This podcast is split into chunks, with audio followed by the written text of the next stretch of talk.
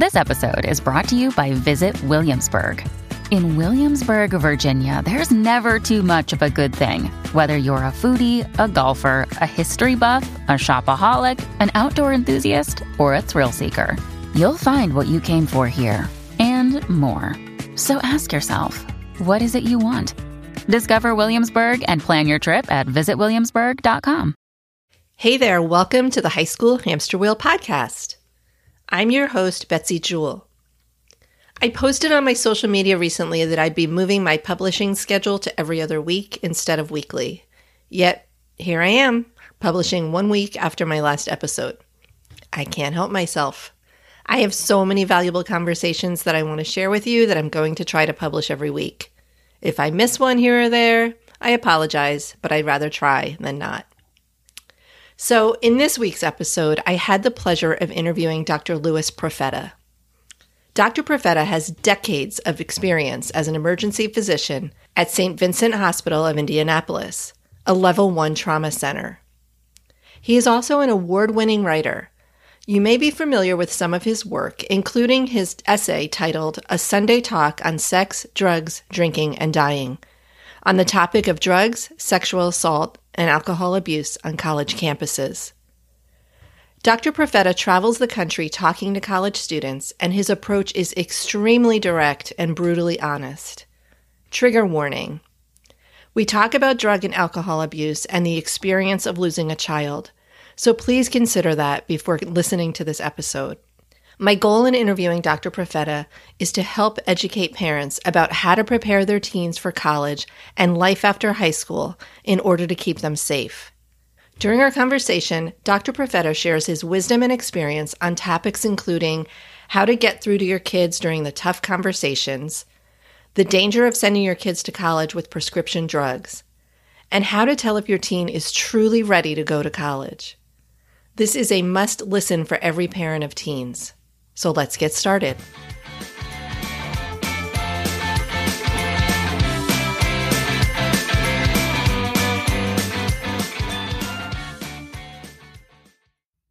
Hi, Dr. Profeta. Thank you so much for being here today on the High School Hamster Wheel podcast. Thank you for having me. This is a super important conversation, and I'm grateful that you're here to talk with me today. Um, before we get into all the questions I have, and there's a lot of them, um, would you mind just giving a quick intro about who you are and what you do? Well, I'm, I'm an emergency physician in Indianapolis. Um, I work at a level one trauma center. Uh, I'm the old guard of our group. I think now I'm the oldest doc in our group and doing this for something like 27 years. I'm also on the board of directors for forensic services for the city of Indianapolis. We handle all the the, the crimes, homicides, things like that for the for the city. Um, I'm a writer. Uh, I'm a, I have a best selling book. I've done TED Talks, and I travel around the country speaking on a variety of issues, uh, not only involving uh, children, you know, teens and college students, but everything from end of life care to the heroin epidemic to um, a whole variety of things, burnout medicine, spirituality. So I'm quite busy, but I love it. Yeah, you are busy and you're doing so much good work. I'm going to put all the links in the show notes to your TED Talk, to the essays that you've written, a link to your book, all the things, because I think my listeners are definitely going to want to read those and watch those. Um, so today we're going to talk about helping teens find their way to become college ready or life ready. Um, but I want to ask you a quick question first because you know it's not a it's not a simple decision to become an emergency room physician right? I mean right. when you were a teenager and, and, when you were starting college w- was medicine in your plan? When i was a teenager i was uh, thought i was going to be an olympic caliber gymnast believe it or not. So that's sort of where my path was going. I, wow. I what i was going to do maybe business something like that and i had a bad injury when i was 17 i fell and broke my neck uh, competing and uh, sort of ended my my career and when I was in the hospital, um, I was sort of stuck trying to figure out what the hell I was going to do with the rest of my life. And um, I decided to become a doctor. And I was a uh, horrible high school student. I was a C student. And if I had to apply to college today, uh, I wouldn't get in. In fact, I wrote, I, I gave my commencement speech at my high school not too long ago, and, which was an incredible thrill. I sort of mapped it out. They wrote, they published my commencement speech in the Washington Post, but I was a horrible, I was a horrible student, and but I just decided one day the switch went off and I couldn't do gymnastics anymore and couldn't be an athlete. So I tried to find another outlet and that's when I finally opened a book. But I don't think I opened a book until I was uh, a freshman in college. Well, that's a great lesson for those kids who might be unmotivated, uninterested, or not great students in high school that you too can become an emergency physician yeah. with a lot of school and a lot of hard work. yeah. So let's talk about that. I mean, you spent over two decades in emergency medicine. You've seen it all, I can imagine. And and as you've said in your TED Talk and in the essays that that you've written, you've had to give horribly bad news to parents. You've had to pump Narcan Narcan into kids. You've had to do all kinds of examinations and and see kids in all kinds of really troubling situations. So, what do you have to say to parents? I mean, look, we all know the reality. We know that our kids go off to college or go out into the world and make bad decisions, right? Because their brains are not completely formed. But how can parents kind of help their kids and and prevent that kind of tragedy that happens later well on. you know one of one of the things that i talk about in a lot of these college discussions and and in parent groups too you know i'll speak at different parent and parent organizations and i think that one of the things that i've learned over the years is we have to sort of have a, a paradigm shift in how we how we talk to our our children you know, so many parents say, you know, my kids aren't involved in this or my kids aren't involved in that. And, you know, I have I've had so many friends over the years um, that said, you know, my kid's a different kid. He doesn't drink, doesn't do uh, marijuana, and I'm like, yeah, I know they do. They're all doing it. I mean, that literally, they're all smoking weed and they're all drinking. Um, and actually, it's it's a lot more than it was when I was when I was in high school by by exponentially high. I mean, it is, you know, it's it's legal in so many states. They do not look at it with the, the level of concern as, as we did when we were younger. And also realize so many of these kids are Ubering and using ride shares. So they're, they don't even have that specter anymore hanging over them about drinking and driving as much because they the ease of which they can just take an Uber and, and go from point A to point B, which is actually you know sort of a good thing in this. So it makes it a, a lot easier for them to access drugs and alcohol. And you can buy this stuff it, it's so much easier to buy product like this now, and especially since nobody criminalizes it, um, you can pretty much count on you know the vast majority of these kids you know using marijuana or using alcohol, and with the proliferation of prescription drug abuse, especially uh, benzodiazepine sedatives, Xanax, sleeping pills. Um, opiates, Vicodin, you know, oxycodone, things like that. The ease of getting these pills on the internet is is astounding. And the parents of these young people today are so far behind in ability to police this stuff.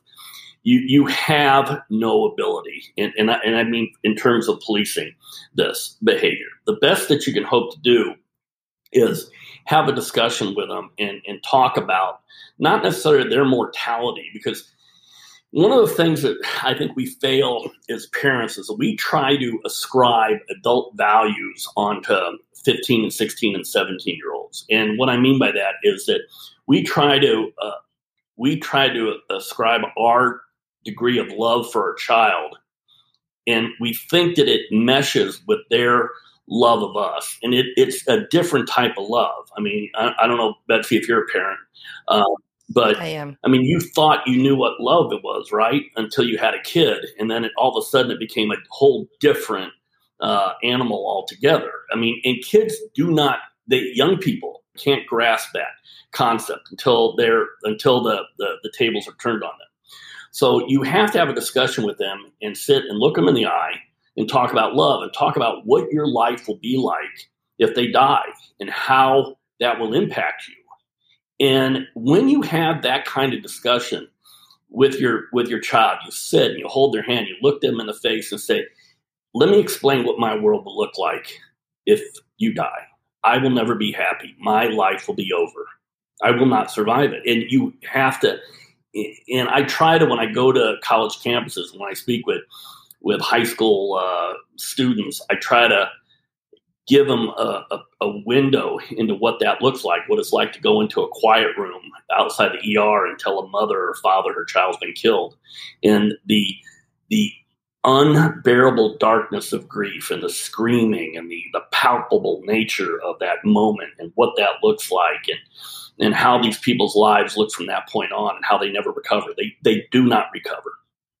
And you you have to start there. You got to start at a place of love and then work your way backwards. I mean, none of this crap about, oh, if you do this, I'll never do this, or if you act this way, you know, you'll disappoint me. Talk about love. Okay. And then mm-hmm. you can, you know, sort of move into the conversations of drug and alcohol and and maybe having have them understand this and be able to approach it in a safe manner. That's really, really good advice because it's true. I, have said that before, probably not to my kids. My boys are teenagers now, by the way, um, 15 and 17.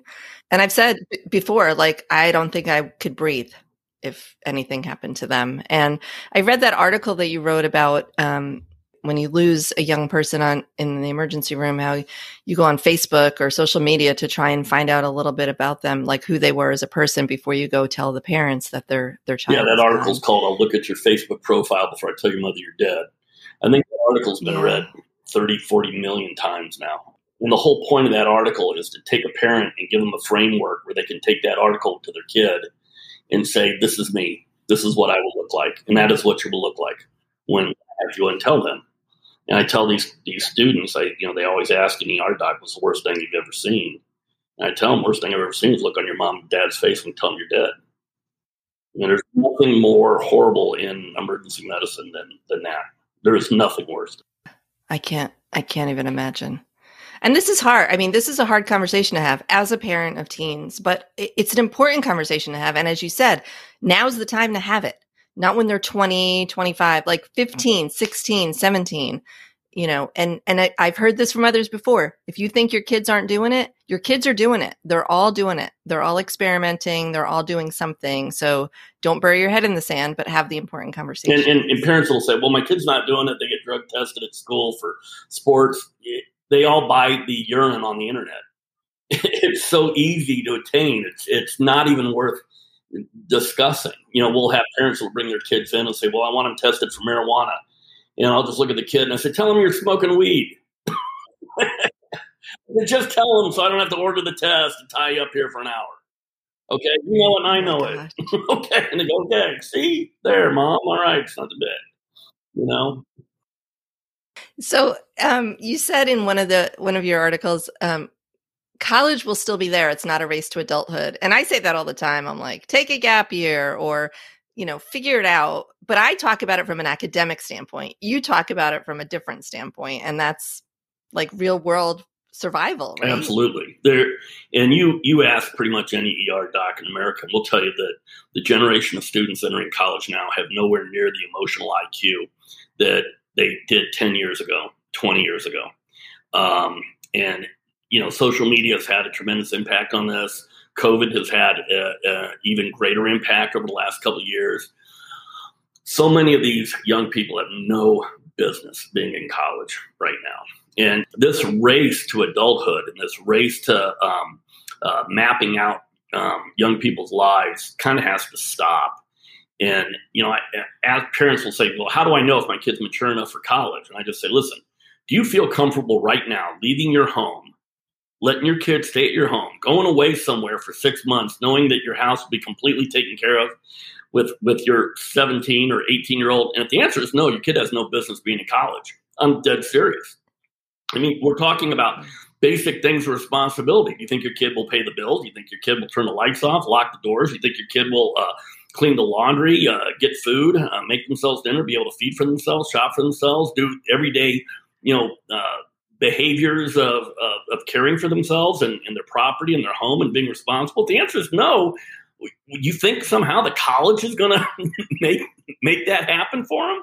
No, keep them at home. Get let them work as a as a host or a, a greeter at Walmart. Let them go work at Starbucks for a year. Get them a construction job, but keep them at home and let them grow up a little bit. Let them, you know, let them push a mop or a broom for a year. Okay, it's not a rush you're setting them up for failure. You're setting them up to throw them into an environment that they're not mature enough to handle.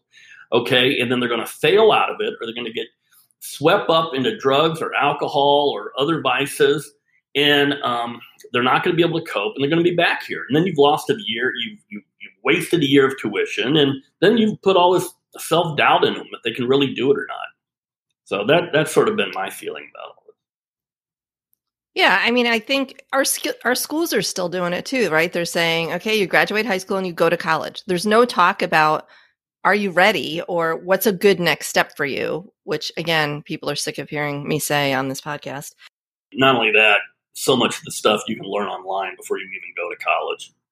So much of the basic stuff, you know, um, so that you're not completely overwhelmed. I mean, you can go to Khan Academy and learn half of these courses um, on your own and, and be way ahead of the game once you go to start school. So, get it, you know, give them a little bit more in the way of, of tool set and we'll be right back after a quick break. Hello, everyone. Welcome to Candy Apple Advocacy, the podcast for parents who want to advocate for their children's education. I'm Jim Mallard, and I'm here with my wife, Tabby. We've been through the trenches of raising kids in the school system and know how tough it can be, but we also know how essential it is to advocate for your child and their education. That's why we started this podcast to share our experiences and insights with other parents to help them become more effective advocates for their children. On this podcast, we'll talk about everything from general education, general school advice, the school choices you have available to you, different education styles, individualized education plans, 504s, and all those key terms that you've heard but don't know what they are.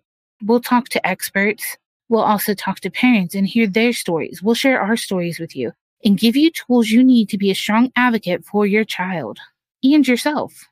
Whether you're a new parent or have been in the game for a while, we invite you to join our community. Let's advocate together. So what else can parents do? I mean, safety, right? It's all about safety and and trying to prepare our kids for readiness, whatever that looks like.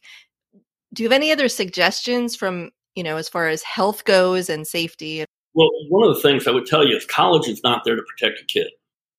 And um, if you think that you're sending your kid to a safe environment, you're completely wrong. I mean, they've got to have that tool that tool set uh, into them before they ever set foot on a college campus. You know, you, uh, some of these parents will tell me after they see my talks, they say, "Well, this should be mandatory on college. Your kid, you know, should be mandatory watch." And I always say, "What? You know, mandatory what? You, the college, the role of college is to protect your kid from themselves. No, the kids have to go in there with a mindset that they're of."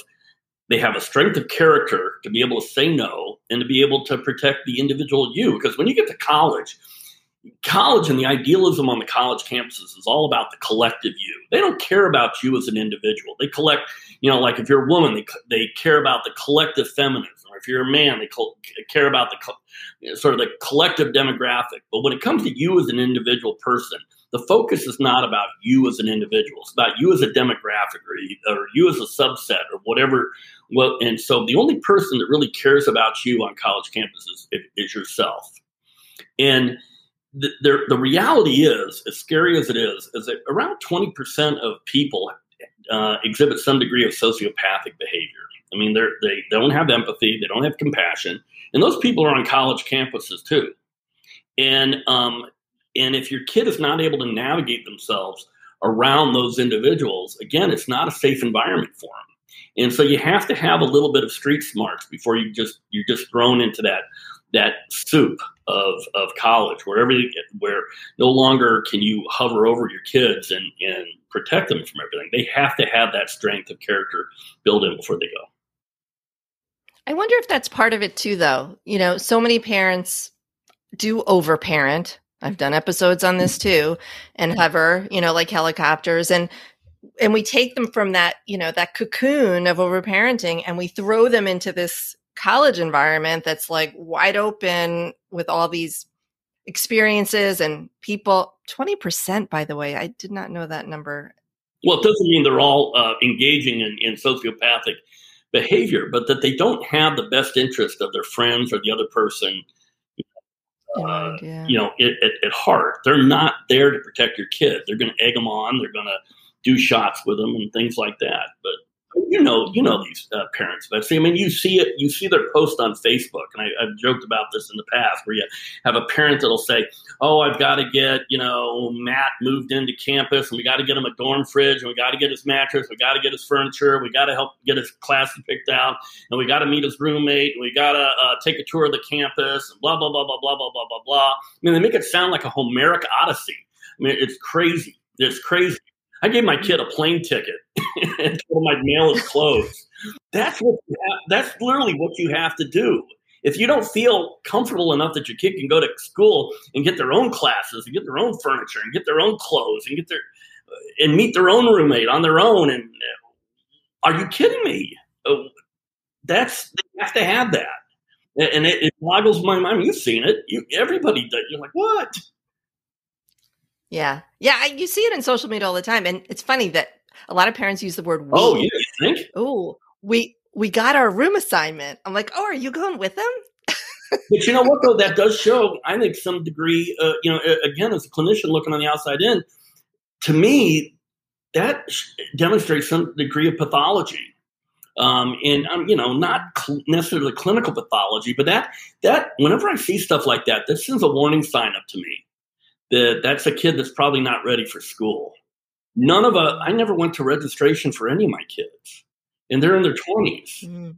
I helped them move in. Move in. I one of them. I drove them down to Indiana University. The other two went to college in New York City, and literally we gave them a bus ticket and said, "Hey, bye.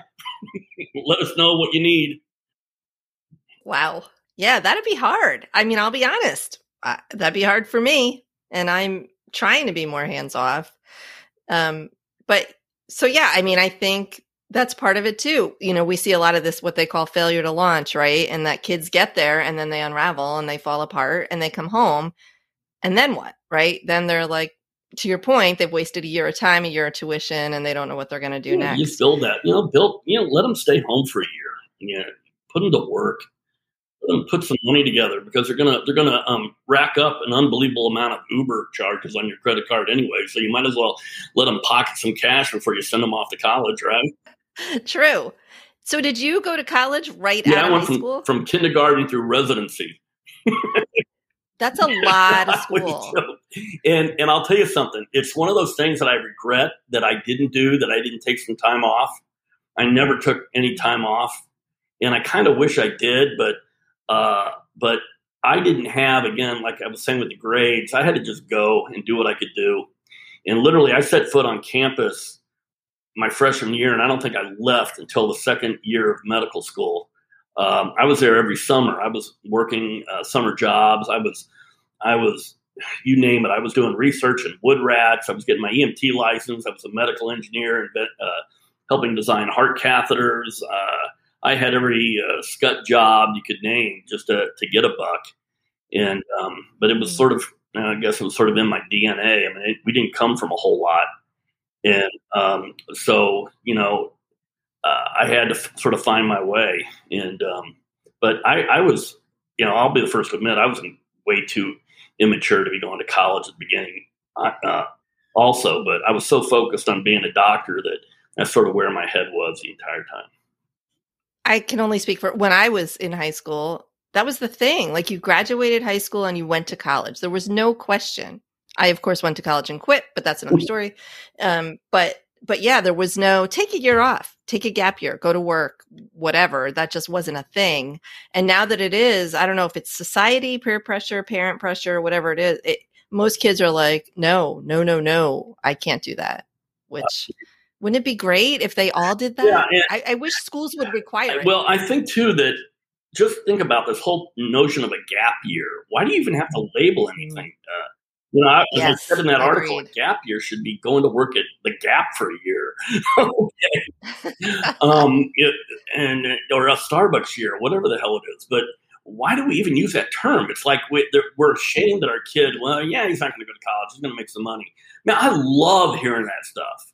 I say, I'll say to young people, "Where are you going to you to go to college next year?" No, I'm going to take a year off, and I want to make some money, and I'm going to work construction. I, mean, I think that that when I hear that, I think that that is the coolest stuff in the world. I'm going to go work on a farm. I'm going to, you know, learn auto mechanics. I'm going to work in the garage. I'm going to pocket some cash, so I don't have to, you know, uh, dig into my parents' uh, savings. I'm going to make some money.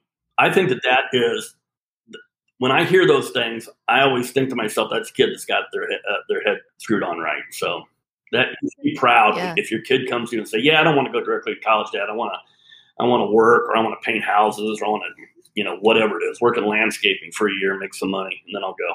Man, embrace that. Yeah. That is joyous. I say that too. I'm trying to convince my high school senior to take a gap year, and he wants no part of it. Uh, construction and, year. exactly. Well, and I agree with you. Gap sounds like a hole. Like there's no nothing uh, bad about it. Trying to whitewash it, and there's nothing wrong with that. There's nothing wrong. Agreed. That. It's wonderful. So, can we talk about COVID? Sure. I don't want to talk about COVID, but it feels like it's all we ever talk about anymore. What are you seeing on like college campuses and with high school, you know, with teenagers? Are you seeing a surge in that population? What's going on? Well, I mean, these kids are, you know, young people just do not get that sick with COVID. I mean, you you hear about cases because the cases that are real bad, it's just like anything else. It's like chickenpox or or flu when it comes to young people. Um, do young people die of COVID? Sure, they do, but they also die of influenza every year. They die of meningococcal meningitis every year. Um, uh, there's a, a, thousands of viral, different types of viral and bacterial illness that kill young people every year, and it's just so in our face all the time. But you know, I have yet to put a, a young person in the ICU, and I've been in the middle of COVID for uh, you know going on a year and a half or whatever it is since the beginning. Um, you know, we we we have had some children die of it at our hospital. I think um, over the years, but they're mostly real young people with significant comorbidities. You know, developmental delays. You know, people with underlying you know organ transplants or cystic fibrosis or a variety of other health problems or chronic immunosuppression cancer patient stuff. So the most part, young people don't don't you know do fine with it. Um, so, should they get vaccinated? Yeah, my feeling is absolutely they should get vaccinated. Um, you know, uh, if if you know if I had a, a, young kid, I'd have no no uh, qualms at all about getting them vaccinated. So, yeah, I mean we're seeing COVID, but really for younger people, it's just a mild febrile illness. They're a lot worse when they have influenza, when they have RSV. Um, you know, we have so many young young kids in our pediatric hospital. That I was talking to one of our PGR docs the other day, and he says, "Listen, I've probably done a hundred swabs for COVID in young people, and I've only had a few tests positive. Everybody else is RSV, so respiratory wow. syncytial virus. So, yeah, you know, we're certainly seeing it, but they're just not that sick when it comes to young people. What about college campuses? Well, again, I mean, if they if they don't have any significant comorbidities, and the comorbidities I'm talking about are morbid obesity in younger people that's a big, uh, a big sort of uh, risk factor. So morbid obesity or significant underlying pulmonary or lung diseases and stuff like that, then I would be uh, concerned. I might, I might not even send them until they're vaccinated. But as far as spread, though, too, I mean, if they're bringing it home from college and well, if you're a parent, you should be vaccinated, and right. and you, you only have to worry about them bringing it home is if, if you're not vaccinated we we you know we're still seeing COVID cases. We're seeing some people that have been vaccinated um, get COVID, but they're just not that sick. All we care about from an ER standpoint, when you look at these numbers on on TV and they say, "Oh, we had twelve thousand cases of COVID," well, I don't care about the cases. All I care about is hospitalizations and deaths. That's the only number you really should be paying atten- attention to. And the vast majority of those people, almost all of them, um, are in unvaccinated. I have yet to admit a vaccinated COVID patient with recurrent COVID. And it's it's extremely rare. It's all unvaccinated. So yeah, if wow. your kid's coming home from college and you're not vaccinated, you only have yourself to blame. Okay, so get vaccinated. And if you don't want to get vaccinated, send your kid off to college. What I would do is make sure everybody has your passwords, knows where your safety deposit box key is, have the will spelled out, have plans about end of life care because that's probably where you're headed. That's the reality of the situation. That's a painful reality. Well, that's what all of us were doing when we were going to work at the beginning of COVID. Every one of my partners, we were updating our wills, we were talking to our friends, making them our medical power of attorneys, we were giving our passwords out. It was horrible. It was absolutely horrible pre vaccine. And when when all of us working in the department, when we finally got our vaccines, I mean, literally, we were crying in the vaccination line because we sat there day in and day out with people and watching them die the most horrible deaths, and people that that poo poo this or downplay it um, and decide not to get their vaccines. That's where that's where you're headed. And there's nothing nothing worse than watching people die that sit there and go, "Man, I wish I'd gotten vaccinated." Yeah, because it was preventable. Sure was. Well, before we go any further, thank you to you and everyone else out there that has done has given so much time and so much effort and just been through I, I can't imagine how hard this has been for all of you. So thank you for all that you guys do. Oh, you That's what we do. So is there anything else that you want to say to parents or even, you know, if they're teens or college kids or hopefully listening with them, any final words of advice? Yeah, if your kid is on ADHD medicines, if you're on Adderall or amphetamines, your kid's going to be the most popular kid on college campuses. Okay, because everybody's going to try to buy that that uh, those pills from them, and they're going to try to steal them from them, and they're going to um, negotiate trades with them for other drugs. Okay, so um, really think twice about um, um, having those kids on those things. Uh, also, Xanax and anti-anxiety mm-hmm. medications. Um, you know, they, they they should not be on campus with those pills. I mean, they're incredibly dangerous. You have to treat them like a firearm if they are on these on these pills, meaning that they're going to be the things that are going to be stolen first.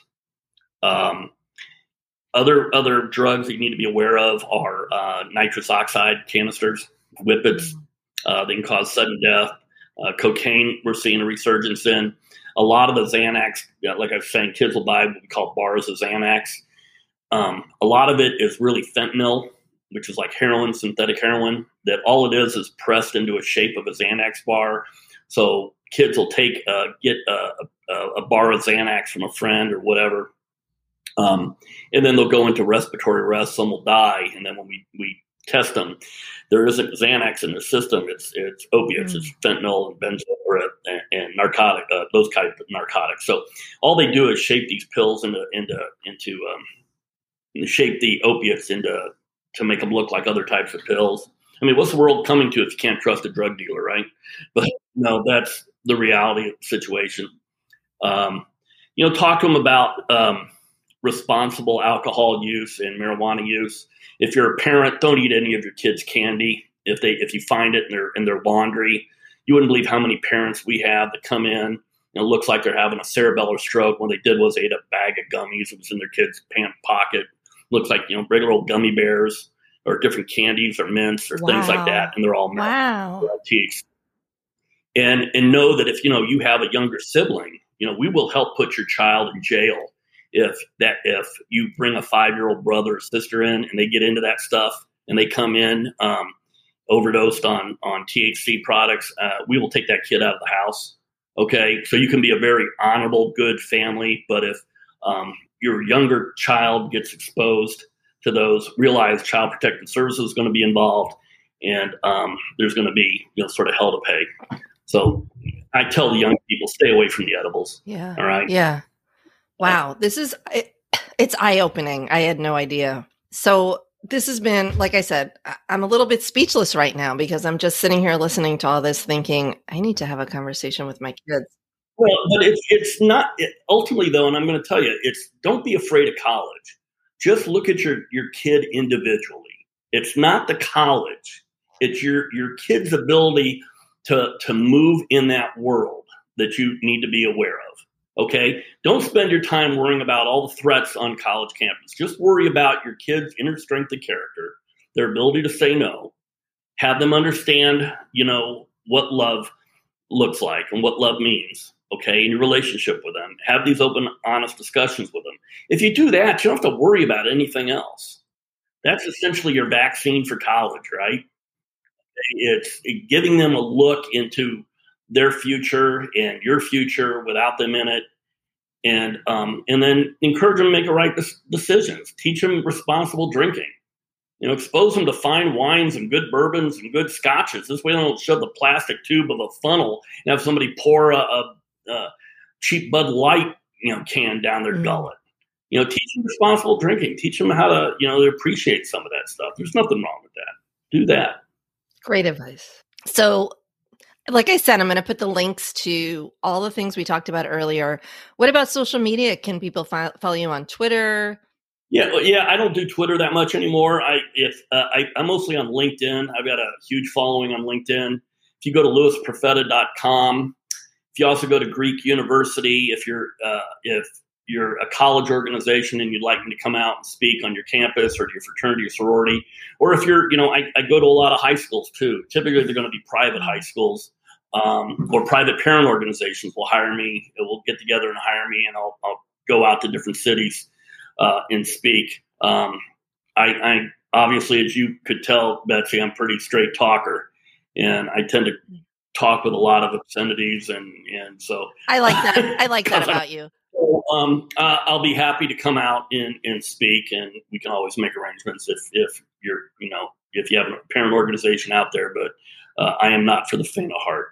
Okay, I'm I'm not your kid's babysitter, but I will help them navigate that world and help you as a parent navigate that world too. Well, and I'm grateful for that, and I'm sure my listeners will be too, because we need to hear it. We need to hear it straight, and you're seeing it firsthand up close. Sure, and I and I'd rather um, talk to your kid when they're upright than when they're laying flat and cold. Mm. So it's a it's a much easier conversation to have. Gosh, thanks so much for being here. My pleasure. Well, my conversation with Dr. Profeta was eye opening, and if I'm being honest, not an easy one. You may have heard me stumble on my words and clear my throat more than a few times. It's because some of what was shared was really hard for me to process.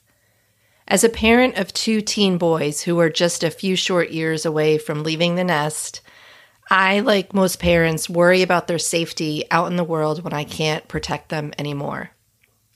But as Dr. Profeta said, the best thing we can do as parents is to have these hard conversations now. It's easy to say, we'll talk about this later, or my kid would never do that.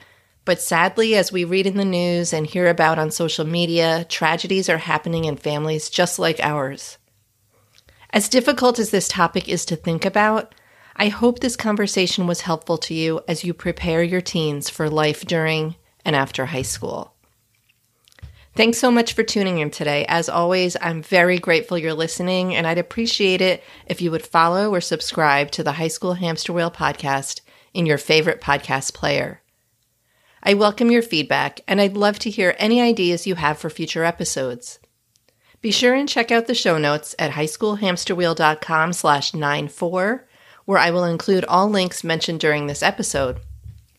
That's it for today.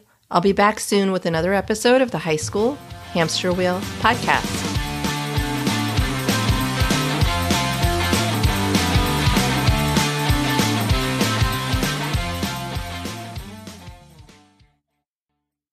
I'm Ken Harbaugh, host of Burn the Boats from Evergreen Podcasts. I interview political leaders and influencers, folks like award winning journalist Soledad O'Brien and conservative columnist Bill Kristol, about the choices they confront when failure is not an option. I won't agree with everyone I talk to, but I respect anyone who believes in something enough to risk everything for it. Because history belongs to those willing to burn the boats. Episodes are out every other week wherever you get your podcasts.